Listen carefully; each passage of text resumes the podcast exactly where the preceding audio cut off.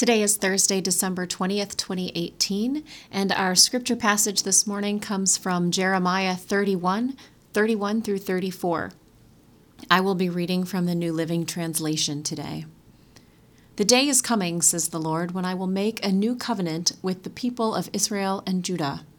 This covenant will not be like the one I made with their ancestors when I took them by the hand and brought them out of the land of Egypt. They broke that covenant though I loved them as a husband loves his wife, says the Lord.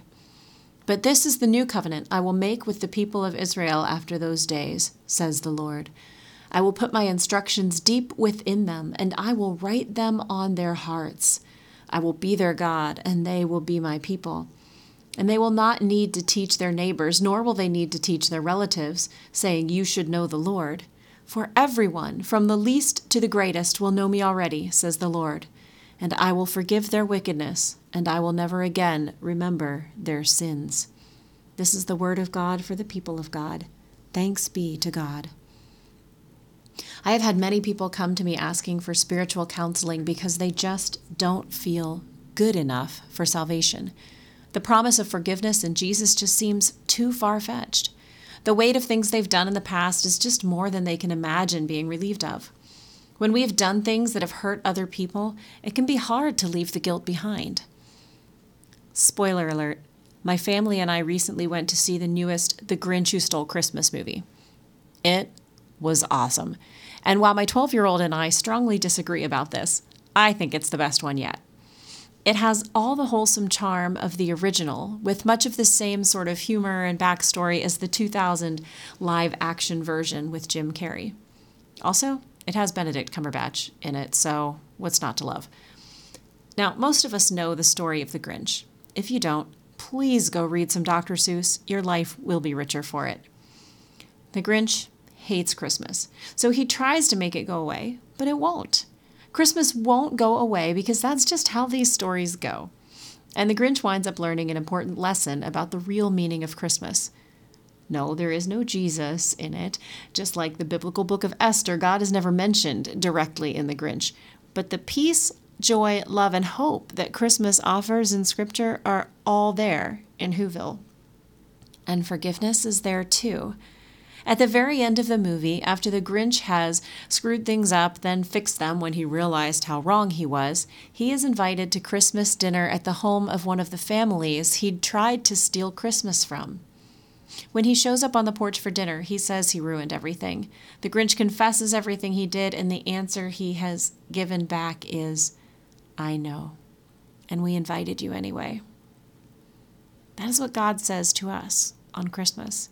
Jesus coming to earth as a human to live in the muck of humanity, even though we keep messing up time and time again, is God's way of saying, I know. And I invited you anyway. God knows everything we have done. God knows all the times we've hurt ourselves and others. God knows every piece of guilt and shame we cling to, and God invites us anyway. Reflect today on why is it so hard to believe that God's forgiveness is for everyone and covers everything we've done? What do you struggle to accept God's forgiveness for? Who do you struggle to believe is truly forgiven? Your activity today is to write down some things you struggle to accept forgiveness for on one side of a piece of paper. And on the other side, write the names of a person or people who you struggle to extend forgiveness to. In a safe place like a grill, a fire pit, a fireplace, etc., burn that piece of paper and pray a prayer of release as it burns. May you find the relief of guilt and the freedom of forgiveness today, dear ones.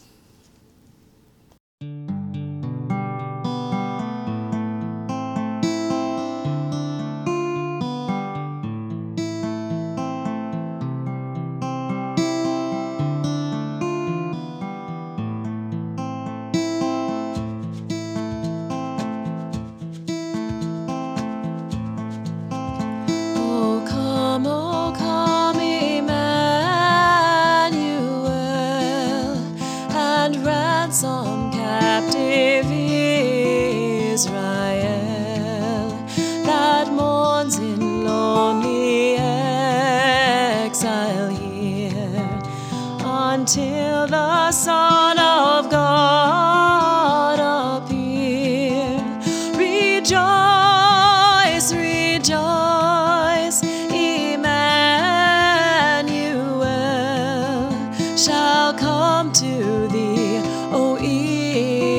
Israel.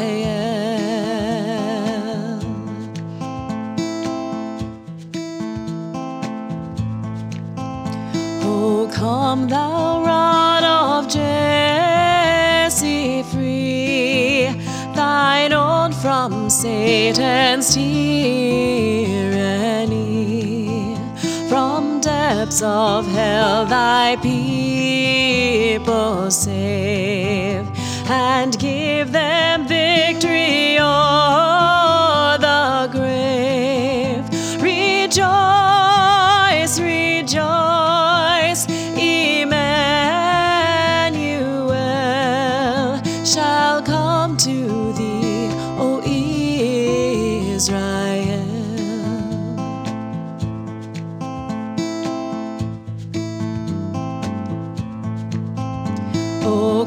thou day spring, come and cheer our spirits by thine advent here. Disperse the gloomy clouds of night and death's dark shadows put to flight. Rejoice,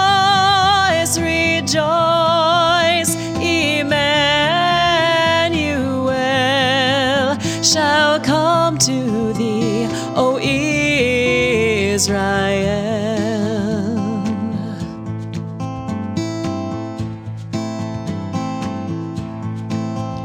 O come, thou key of David,